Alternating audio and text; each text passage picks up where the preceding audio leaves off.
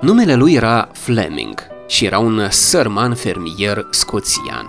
Într-o zi, pe când muncea, a auzit un strigăt de ajutor venit dintr-o mlaștină învecinată.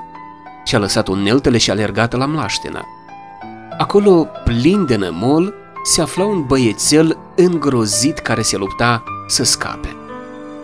Fermierul Fleming l-a salvat din ceea ce urma să fie o moarte înceată și îngrozitoare.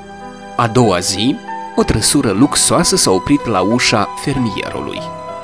Un nobil elegant a coborât din ea și s-a prezentat ca tatăl băiatului pe care fermierul îl salvase. Vreau să te plătesc, a spus nobilul. Ai salvat viața fiului meu.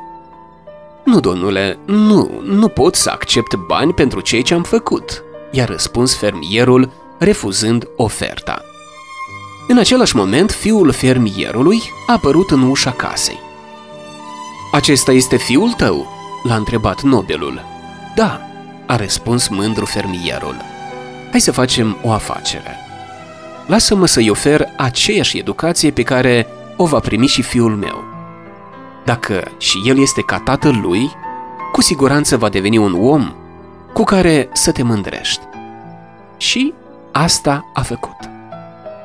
Fiul fermierului Fleming a urmat cele mai bune școli ale vremii, a absolvit școala de medicină St. Mary's Hospital Medical School din Londra și a ajuns cunoscut în lume ca Sir Alexander Fleming, inventatorul penicilinei.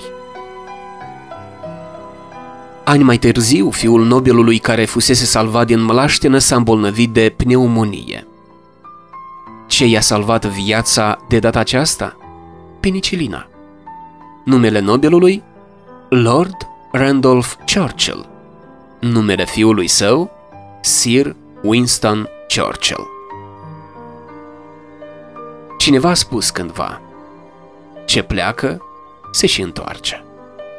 Să nu uităm, chiar dacă a plecat ceva de la noi, o vorbă bună, un gest frumos, o faptă demnă, toate acestea cu siguranță într-o zi se vor reîntoarce. Noi, atâta timp cât avem prilejul, ne învață Scriptura să facem fapte bune. Nu-mi rămâne decât să vă doresc tot succesul din lume, dar nu uitați, succesul poate și fi acele lucruri pe care într-o zi le-am făcut și s-au reîntors.